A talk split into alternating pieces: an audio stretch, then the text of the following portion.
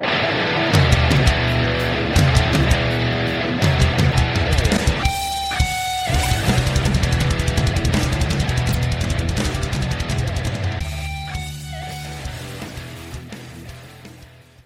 pessoal, estamos aqui em mais uma live de Som na Caixa. Eu sou o Luiz aqui da comunicação. A gente vai rolar um, vai rolar um bate-papo aqui sobre Guns N' Roses, né? Que foi a banda contemplada do, do último envio que teve esse livro, a saga do Guns N' Roses. Estamos aqui com Felipe Barbieri, mágico profissional, aí, com alucinado de Guns, administrador do fã clube. Vai compartilhar umas histórias aqui com vocês. Barbieri, pode se apresentar aí e começar, então.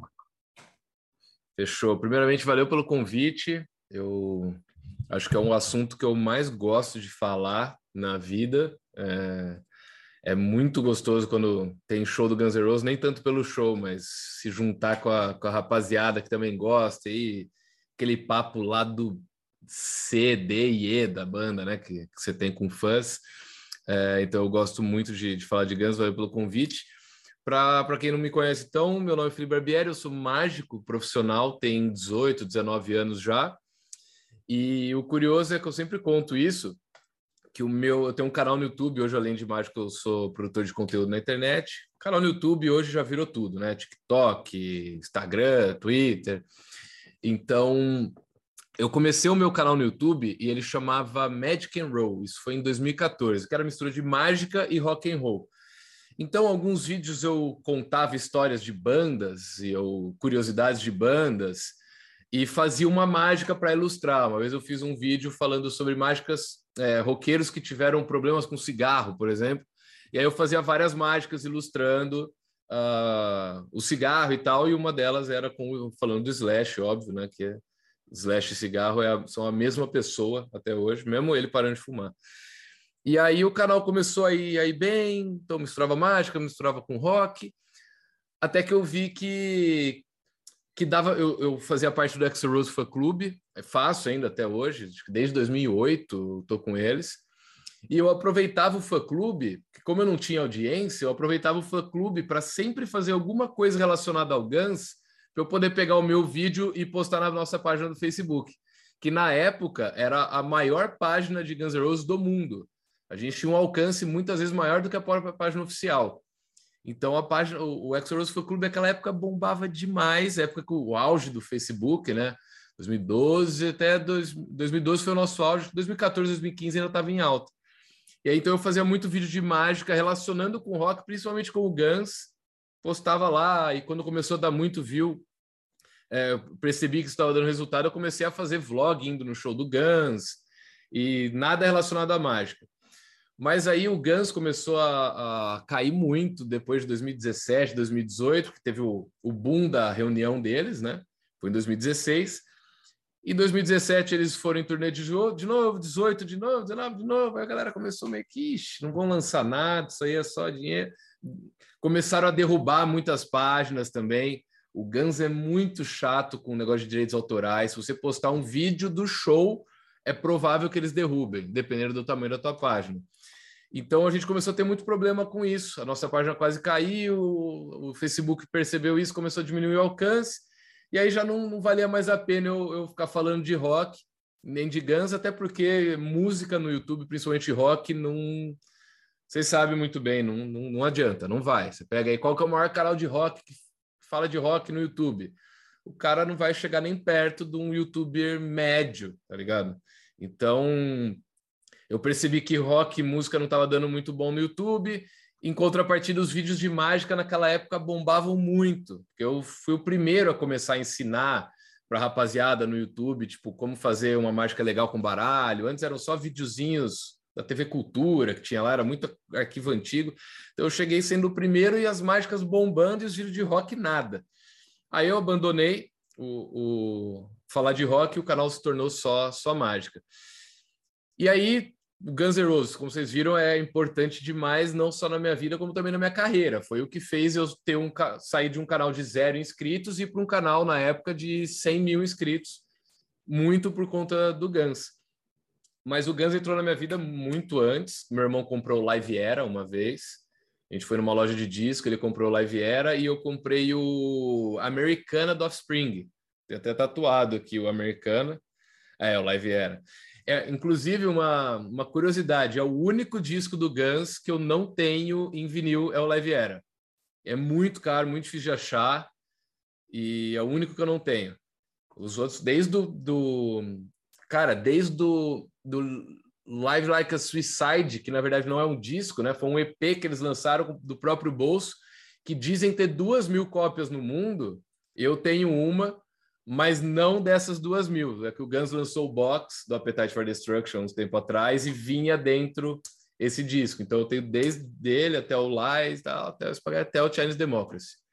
E agora estamos aí na espera de um de um novo aí, né? Que a gente até pode falar depois disso. Enfim, comecei a ouvir lá para 2002 o Guns N' Roses, muito por conta do, do show deles em 2001 aqui no Rock in Rio. A gente gravou em VHS, eu ficava assistindo aquilo, que era a única coisa que tinha para assistir.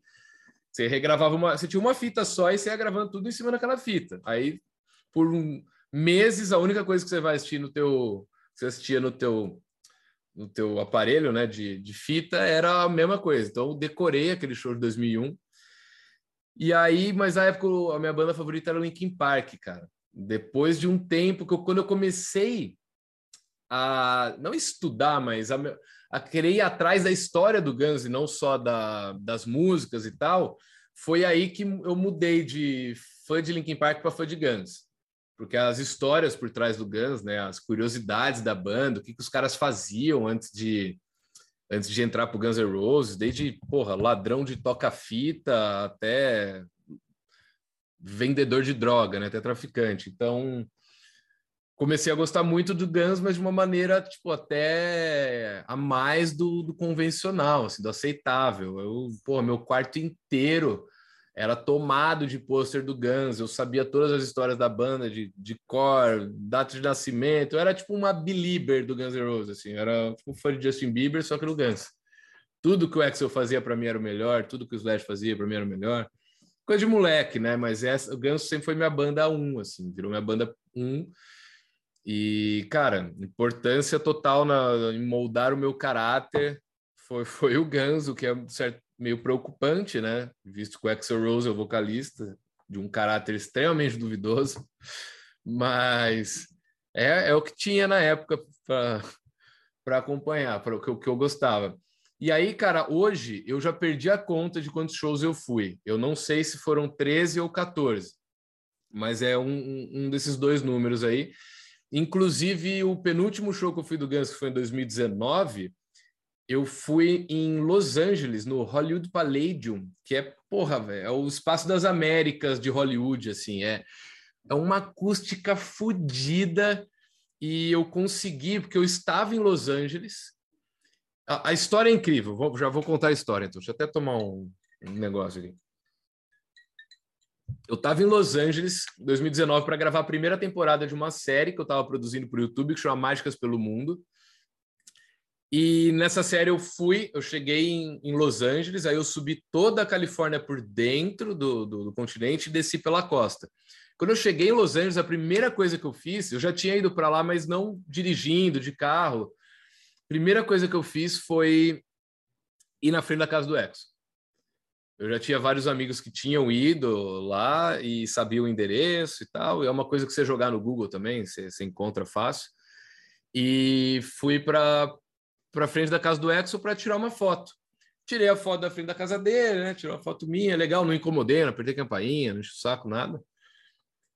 Aí, a hora que eu fui postar essa foto no Instagram, a hora que eu abri o Instagram, tava lá.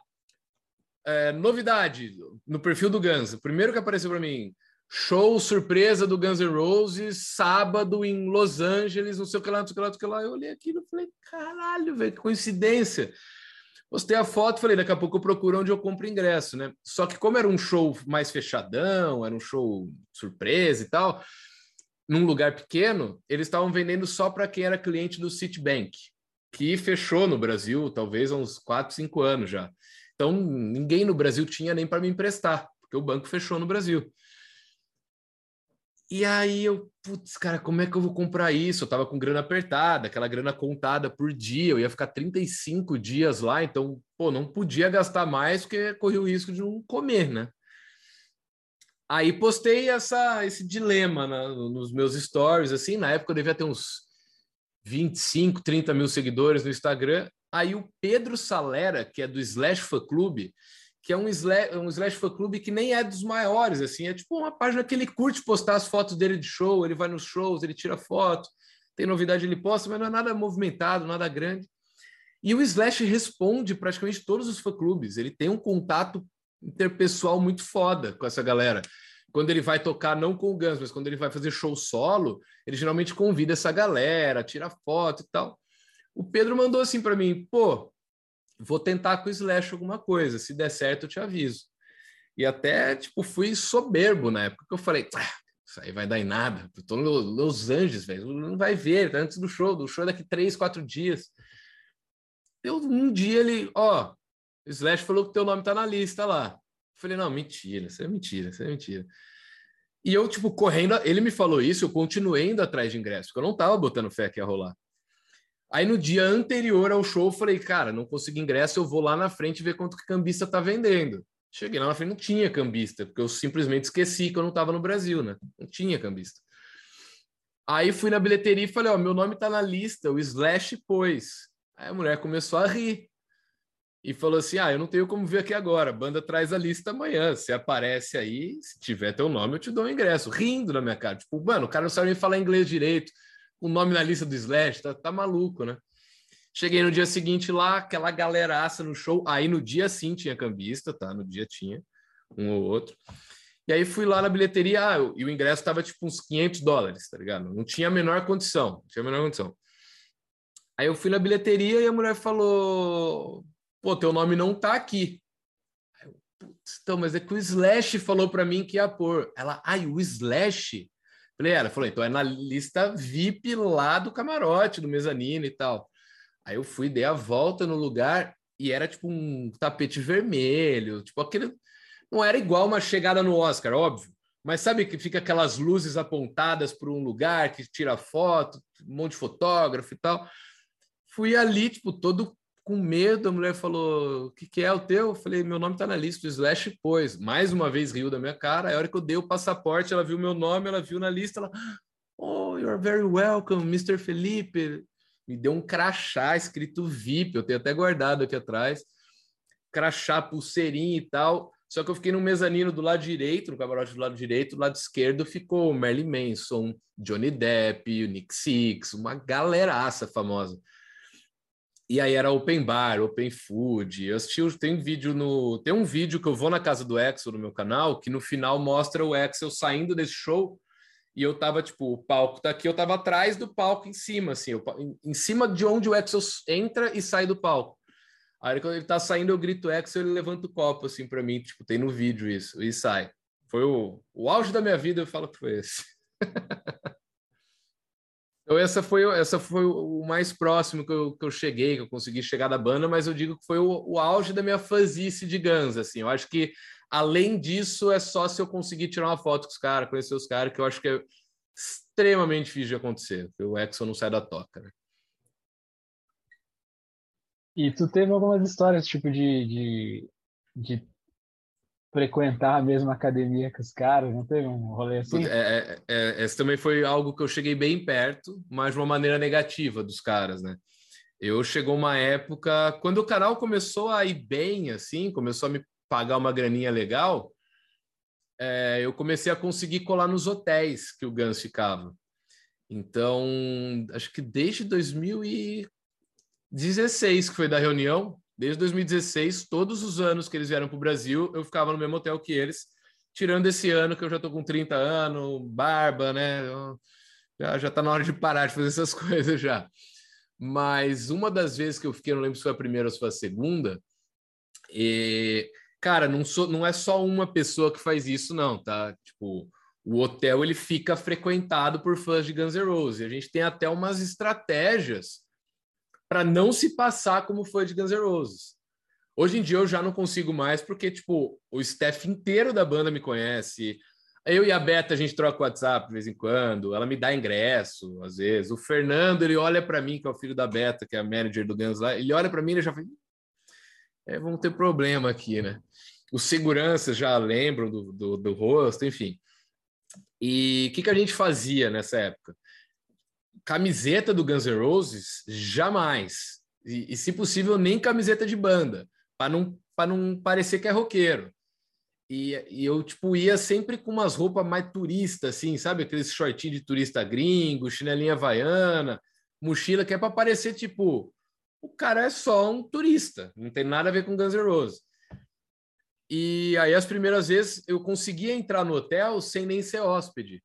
Porque você chega chegando, não olha na cara de ninguém, você, ah, deve ser turista. Então, as primeiras vezes que eu fiz isso, eu fiz como como intru, intruso não, mas como bicão, sei lá como é que fala. É, e, e, pegava muita técnica com aquele cara do, do com Daniel Zuckerman, que fazia isso no Pânico, de, de impostor. Eu, eu, assistia e eu pegava as ideias dele para fazer isso.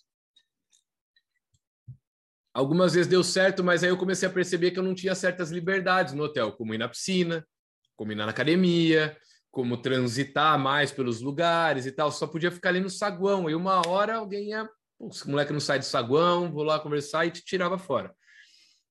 Aí eu comecei a me hospedar e aí, cara, ficam, sei lá, uns em todo show uns 30, 40 fãs da banda hospedados. Alguns que vêm de fora já aproveitam e outros que são de São Paulo, idiota igual eu, que se hospeda porque é tonto. E aí começa a rolar uns burburinhos Ó, oh, o, o Excel desceu para tomar café da manhã hoje, 8 e meia. E aconteceu isso, o único dia que ele desceu para tomar café, ele subiu às 9 e eu desci 9 e 5. Fiquei puto, puto, puto esse dia. É, e aí começou a rolar que o Duff estava na academia. Não, que o Duff está na academia, o Duff está na academia. E eu, puta merda, velho, eu fui muito burro, porque eu não levei, tipo, traje de banho, não levei roupa de academia. E aí fui eu de calça jeans para academia, fingi que eu ia fazer academia. Porra. Eu não fiquei 10 segundos lá, nem, nem dentro, foi na frente, assim. 10 segundos. Eu vi o, o Duff por trás do, do vidro fumê, assim, da, tentando abrir a porta da academia para sair, porque eram duas academias. A que eu tava na frente era academia de, de fazer exercício mesmo, e a outra era de aeróbico. A hora que eu fui meio que pensar em entrar, eu tava só observando assim, eu vejo o cabelinho dele por trás do vidro fumê. Abre a porta, sai ele e mais dois segurança atrás, tipo, rapidão, nem olhou na minha cara. Aí eu fiquei meio travado assim, falei, caralho, velho, o que eu faço, né? Aí deu um minuto, volto segurança e fala, meu irmão, vaza, não vem encher o saco. Foi, tipo, até meio mal educado, assim, tá ligado? Vaza, não vem encher o saco, mano, vaza tipo, em inglês, né? Eu, não, não, sou hóspede, pô. Não, você é hóspede, você não pode ficar indo atrás do cara, vaza. Aí, puta, deu aquele gelo, assim, de tipo, porra, fiz molecagem, né? Foi moleque aqui agora. Aí desci e essa foi a história de quando eu fui expulso da academia do, do próprio hotel que eu estava pelo Duff. Com certeza ele deve ter falado. Com certeza também não. Às vezes eles já são instruídos também de, mano, eu não vou nem precisar falar para você. Qualquer coisa que você vê, se for mexer o saco, você tira. E aí teve essa, essa bizarrice aí também. Você chegou a entrevistar algum dos integrantes pelo Fantudo, alguma coisa assim? Cara, a primeira vez que eu encontrei pessoalmente com alguém do Guns ou que já foi do Guns foi o Gilby Clark em 2013, que ele fez um show no Espaço das Américas, aqui em São Paulo. E, cara, foi assim, um bagulho meio triste e feliz no mesmo dia. Feliz porque a gente já chegou e já subiu para entrevistar ele. Conversei tipo uns 15 minutos com ele. Eu lembro que a assessoria dele tinha falado é 5 minutos, tá? Isso na época foi pelo fã clube, tá? A gente conseguiu isso pelo fã clube. A gente ganhou ingresso para, pô, acho que três pessoas do fã clube e podia entrevistar ele. Quatro, acho, três ou quatro, sei lá. Aí, pô, subi lá, ele já veio, não atrasou, foi, pô, gente boa pra caralho, conversando por Cinco minutos, aí a assessoria dele já corta, corta, corta. Ele, tipo, não, não, não, não, não. Tô gostando das perguntas. Vamos, vamos embora. Você tem mais aí? Quanto você tem? Falei, porra, se puder, eu vou embora com você. Mais 10 minutos você tem? Vamos embora, vamos embora. E ficamos lá por 15 minutos trocando ideia com ele. Pô, falamos do. Eu gosto muito do álbum solo do Gilby Clark, que chama Pound Shop Guitars, que é, porra, é bom demais, porque ele é uma sobra do, do que era para ter sido um álbum do Guns N' Roses de 93, 94 porque esse álbum ele apresentou para o Axel o Axel curtiu na época, mas tipo, o Axel curtiu, o Axel gravar é, né, tem um, um, um, período de 15 anos entre as duas coisas. Então o álbum não lançava, não lançava, o Gilby pegou e, e lançou por, por ele mesmo. E tem, acho que uma ou duas músicas o Axel ainda faz backing vocal, o Duff Talk, o Slash Talk. Então é um álbum que era, poderia muito ser do Guns N' Roses, só não tem o Axel em todas as músicas. Assim. Então eu estava muito afim de falar sobre isso. Falei de Guns, falei de um monte de coisa e perguntei disso também. Perguntei das loucuras dos caras, falar que, porra, essas histórias que muitas vezes saem na mídia, eles nem sabem dizer se é verdade ou se é mentira, porque eles não lembram de nada, que era uma loucura só. Então foi o Gilby o primeiro, mas o, o, lado triste desse show, cara, um show incrível, assim, eu acho que a The Best Guns N' Roses Cover abriu, alguma coisa assim. Ou, não, foi a Silks 66 que abriu, se eu não me engano. Ou não tenha sido nenhuma das duas, enfim, esquece isso que eu falei. É, mas o triste é que tinha, porra, tinha umas 40 pessoas, cara, na plateia. 40 pessoas. E, tipo, não é que o Gilby tinha vindo há um ano atrás, dois anos atrás. Eu acho que ele nunca tinha vindo para o Brasil solo. E era uma época que o Guns estava muito em alta, tá ligado? 2013, o Guns ainda estava, tipo, porra, fazendo dois, três shows em cidades aqui do Brasil, vindo, porra, vem em 2010, vem em 2011, e enfim. E aí, porra, foi, foi triste, assim. E aí, depois disso, eu fui no show do Slash também, mas não, não cheguei nem perto de encontrar com ele. E depois, em 2000 e... Não sei se foi final de 2019, começo de 2020, foi um pouquinho antes da pandemia estourar. Os, o Matt Sorum, o Gilby Clark, o Sebastian Bach e o... Putz, eu esqueci o nome do cara do ZZ Top. Eu não vou lembrar o nome dele agora ou nem tinha o cara do ZZ Top. Não, não tinha. O ZZ Top foi depois. Esquece isso também. O Sebastian Bach, o Matt Sorum e o Gilby vieram para o Brasil tocar num evento privado de uma empresa que eles têm uma parceria, que o Matt Sorum tem uma parceria aqui em São Paulo, que é a Storm, storm.io. E como o Matt ele é meio sócio dessa empresa, quando ele vai fazer algum anúncio, algum evento aqui no Brasil, qualquer coisa, ele vem e aproveita para tocar. E eles chamam os amigos dele para tocarem com ele, inclusive o Cadu Pellegrini, que sempre é um dos vocalistas, e o Cadu é, pô, brothersaço meu. E aí o Cadu me falou, e aí eu falei, porra, ele falou, você quer tentar colar? Como é que é? Tipo, pra eu ver se eu ia com ele e tal. Eu falei, mano, deixa eu tentar direto com os caras, se eu não consigo alguma coisa de, de influenciador, porque é eu sei que, tipo, o Cadu não pode ficar chamando quem ele quiser, tá ligado? Tem, lógico, um limite, todo mundo deve pedir para ele. Aí eu mandei inbox pros caras, falei, pô, eu sou mágico, posso fazer mágica aí no, no evento? Tipo, isso um dia antes. Os caras, porra, pode, cola aí. Eu não fiz nenhuma mágica no evento, velho. Nenhuma. Nenhuma. Eu fiz uma tatuagem, que tava tendo tatuagem de graça lá. Fiz uma tatuagem. Fiquei trocando ideia com o Gobi, que é road da Fresno, produtor da Fresno, mas ele também produz e e é road de várias bandas BR.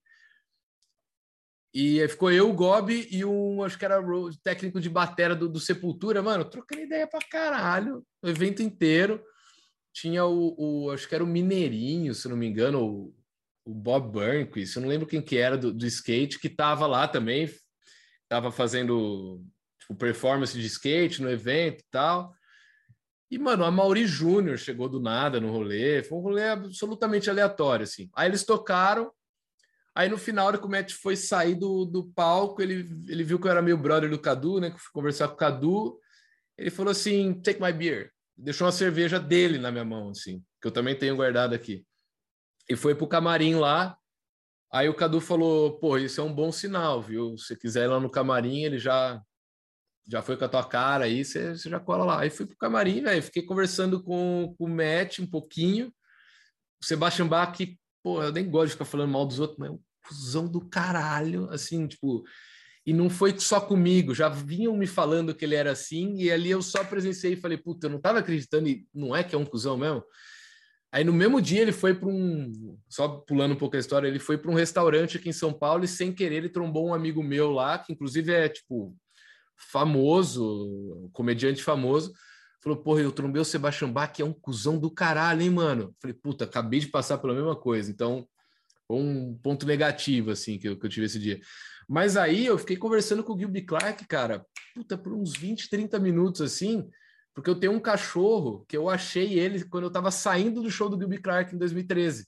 E eu resgatei ele, levei ele para casa, tenho o cachorro até hoje. E eu botei o nome de Gilby por causa disso. Aí eu contei para ele, mostrei foto do cachorro, e ele adora cachorro, mostrei a foto dos cachorros dele, e ficamos conversando e tal. E esse dia foi muito mais gostoso que o outro, porque no outro era uma entrevista, sabe? Eu tava ali gravando, eu tava ali. E nesse, por mais que minha obrigação era estar tá trampando, fazendo mágica, eu virou um bagulho de tipo, mano, eu tô tomando uma cerveja com o Gilby Clark, tá ligado? Na verdade, ele tava tomando um uísque e eu tomando cerveja. E foi uma parada mais foda na minha vida, assim. E, e nem entramos em assunto de Guns, não entramos, tipo, conversamos da vida, sabe? Como se fosse dois caras hum, que, que um não fosse um rockstar gigantesco e o outro um, um mágico, tá ligado? Youtuber. E falando um pouco das suas experiências com o show do Guns, qual foi o melhor show que você foi? Qual foi o pior? Tem alguma curiosidade envolvendo o show? Cara, o, o, pô, o que eu mais pirei, assim, eu acho que foi esse de 2019, porque eu tava muito perto do palco, sabe? Tipo, era um show para 10 mil pessoas, que não tinha sete, porque o camarote tinha pouquíssima gente, na plateia também não, não chegou a lotar tanto. E, cara, eu tava muito perto, assim, eu tava vendo, não, não só perto de ver os caras de perto, você consegue ver todo o funcionamento de um backstage de um show de uma banda como Guns N' Roses, sabe? Então eu tava em cima de um dos técnicos de som e eu tava em cima da, das guitarras do Slash, que o tempo todo ele troca. Então eu, é algo besta que quem não, não gosta muito de música, assim, pode nem se interessar, nem entender por que, que é da hora. Mas você vê como funciona um palco de uma banda dessa por trás das cortinas o tempo todo é muito sensacional, tá ligado? É, é acontece, não, lógico que eu não vi tudo por trás das cortinas, mas uma parte você fica, caramba, cara, então, porra, esse cara trabalha mesmo, ele tá o tempo inteiro correndo para lá e para cá. Você repara que o segurança do Slash fica o tempo inteiro onde o Slash está. Tinha vezes que o Slash mudava de lado do palco, ele saía por trás, ele ia lá do outro lado para ficar perto de onde o Slash estava.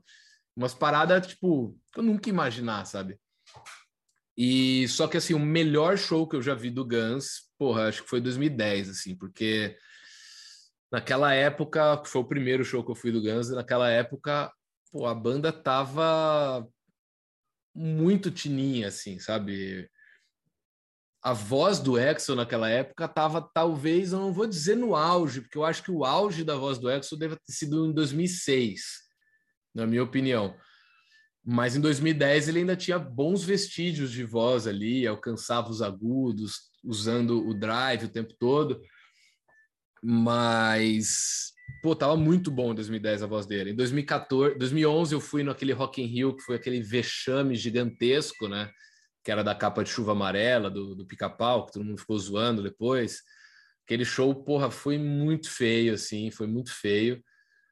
E e depois daquele show, tipo, foi aí que você via que era fã de Guns mesmo, assim, que eram os, os idiotas, porque eu fazia um malabarismo para defender que aquele show não tinha sido ruim na época. E hoje, olhando depois e, porra, tirando um pouco do fanatismo, pô, realmente foi um vexamão, assim. Mas então, 2011, 2010 foi o melhor, 2011 foi o pior, assim, na minha opinião. E depois, depois de 2010, eu fui em todos que eles vieram no Brasil, lógico que não em todas as cidades, mas, pô, cheguei para Belo Horizonte em show, cheguei para Brasília em show, a Beta em, em Brasília. Pra vocês terem uma ideia, eu cheguei em Brasília que eu tinha comprado arquibancada, que era o mais barato, porque eu tinha eu fiquei no hotel deles em Brasília, então eu gastei todo o dinheiro no hotel e o que sobrou eu comprei o pior ingresso, que era a arquibancada superior lá, na, lá longe. E a hora que eu cheguei no hotel, eu comecei a encontrar um monte de galera de outros hotéis que eu tinha ficado, e você fica, pô, cara, que da hora que eu te trombei aqui, não sabia que você vinha, você não sabia que você vinha, você faz amizade e tal. E aí, vocês vão de quê? Pô, eu vou de prêmio, você vou de prêmio, vou de prêmio. Vai todo mundo de prêmio, eu vou sozinho na arquibancada, né? Que horror. Porque na pista você ainda faz amizade, na arquibancada tem duas pessoas para você fazer amizade só. Se você sentar do lado de dois chatos, fudeu. Aí eu falei, pô, vou, vou tentar o, a loucura, né? Eu tinha o WhatsApp da Beta, porque às vezes, cara, no, no Exo Rose Fan Club, quando saiu uma notícia muito absurda ou sei lá, alguma coisa que podia prejudicar a banda, a gente sempre mandava para a Beta antes para ela confirmar ou negar para a gente. Se ela negava, a gente dava notícia com a negativa dela. Se ela não me respondia, eu dava notícia e falava: Beta não respondeu. Era meio que isso, assim. Então eu tinha o WhatsApp dela meio que para essas coisas de confirmação, então ela tinha um, um respeito por nós, assim, e até um, um carinho, uma forma de agradecimento, que ela sempre respondia, por mais corrida que ela tivesse ela respondia, muitas vezes ela respondia só um yes or no, beleza, tá ótimo. E aí eu falei, vou mandar para ela a minha situação, ver o que ela pode fazer. Falei, Beta, tô aqui em Brasília, vim de louco, tô sem ingresso. Quer dizer, falei, falei, tenho arquibancada, te confesso, mas todos os meus amigos. Ah, eu não comprei ingresso, tá? Eu ganhei pela produtora, pela Mercury na época, que fez o, o show. Ela pediu para a gente divulgar e deu ingresso, e, elas, e a Mercury deu o pior ingresso para nós. Aí mandei mensagem para Beto, falei, Beto, eu ganhei o ingresso, só que, porra, é pista, longe, ou é arquibancada, e todo mundo que está aqui vai de prêmio. Tem como você fazer alguma coisa? Ela falou assim, qual que é o seu nome completo mesmo? Eu falei, pô, eu sou Felipe Barbieri. Ela, já tá na lista. Mentira, velho. Fui lá na, na bilheteria, pô, a Beta falou que tá meu nome aí, pô, e tava lá é, ingresso apenas para a banda, estava escrito no, ingresso, umas paradas assim. E aí eu ainda peguei o ingresso que eu ganhei da Mercury e vendi. E bebi o show inteiro com os 200 reais que eu vendi. que eu vendi ingresso, bebi, paguei bebida para os amigos, e foi uma festa. Aí até depois no, no hotel trombei o, o Rodolfo, o Rodolfo não, o Digão do Raimundos, e eu nunca fui muito com a cara dele, então nem fui trocar ideia assim. E aí depois ele chegou, ele saiu dando uma deu uma entrevista, cara, que ele deu uma ideia de uma música do Guns N' Roses e que o, o Slash falou, ele deu uma ideia pro Slash de uma música do Guns, de um riff que o Slash adorou, que ia pôr uma música. E tipo, a gente tava lá e nunca rolou nenhum encontro, parece, tá ligado? E aí depois uma galera desmentiu, falou que é tudo mentira. É coisas que você vai, coisas nada a ver do mundo que você vai vendo nesses hotéis, tá ligado?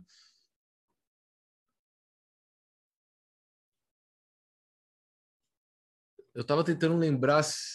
Ah, não, não foi em Brasília, não foi em Brasília, foi em São Paulo. Mas é, é uma, uma outra história. Caraca, altas histórias com show então, hein, Barbieri?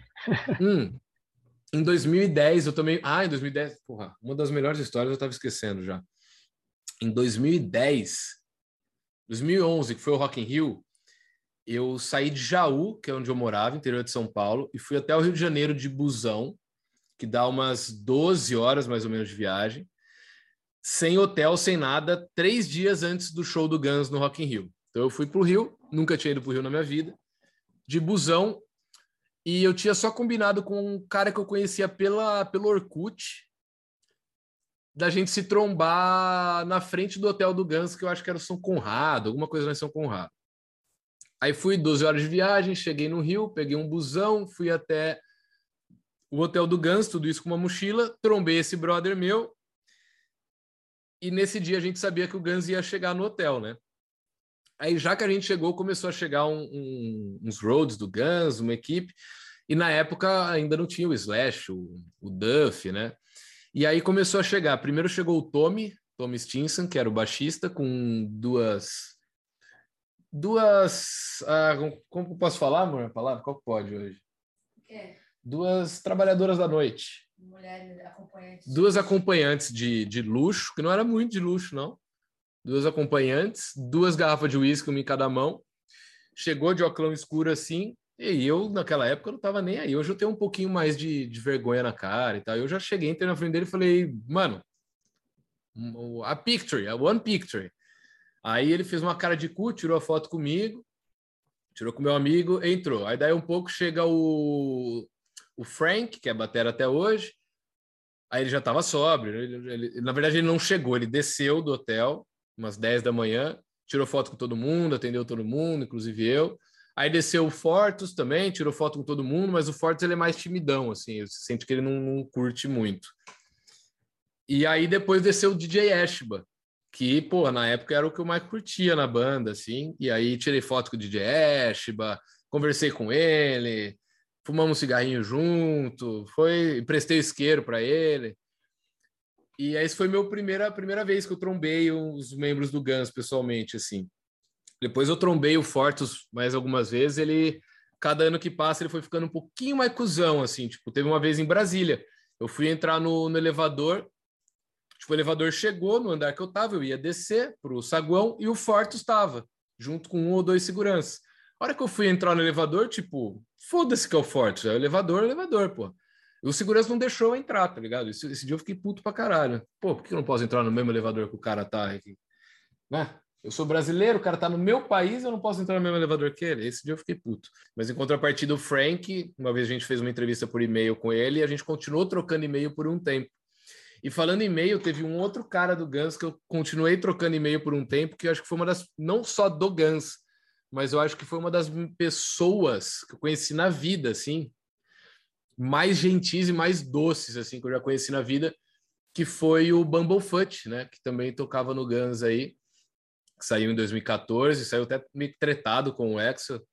Ele não foi um cara. Eu até perguntei para a Beta depois, e a Beta até me falou: a gente não sabe, o, o Bumblefoot ele era meio ciumento com o DJ Ash, porque eu, quando o Ash entrou, né, todos os holofotes foram para ele. Mas não sei se foi isso, não, né, que o, que o Bumblefoot saiu da banda. Parecia muito que era porque ele queria lançar coisas, ele queria gravar coisas, e o Exo não grava nada, então... E o Bumblefoot, eu conheci ele em Belo Horizonte, depois de um festival que teve lá, o Planeta Brasil, Planeta Atlântico, acho que é Planeta Brasil, e eu fui para hotel também, só que sem estar de hóspede. Esse dia eu fui para Belo Horizonte de avião, fiquei no hotel o dia inteiro, assisti o show, voltei pro hotel, bebi com os caras, o Frank pagou umas três caipirinhas para mim. E aí do hotel já fui para o aeroporto e voltei chapadaço para São Paulo. E isso que esse festival era open bar de Jack Daniels, se não me engano. Então, assim, eu, eu fiquei com dó da véia que sentou do meu lado no avião na, na, na volta esse dia. E eu, eu conheci o Bumblefoot esse dia porque na frente do hotel ninguém falava inglês. E eu tinha acabado de voltar de intercâmbio para os Estados Unidos, então meu inglês naquela época estava voando. E aí eu fiquei de tradutor, de intérprete ali do, do, do no hotel. E aí, depois de uma semana, eles iam tocar aqui em São Paulo, a gente conseguiu ingresso para um workshop de música que ele ia dar para alguma escola de música aqui.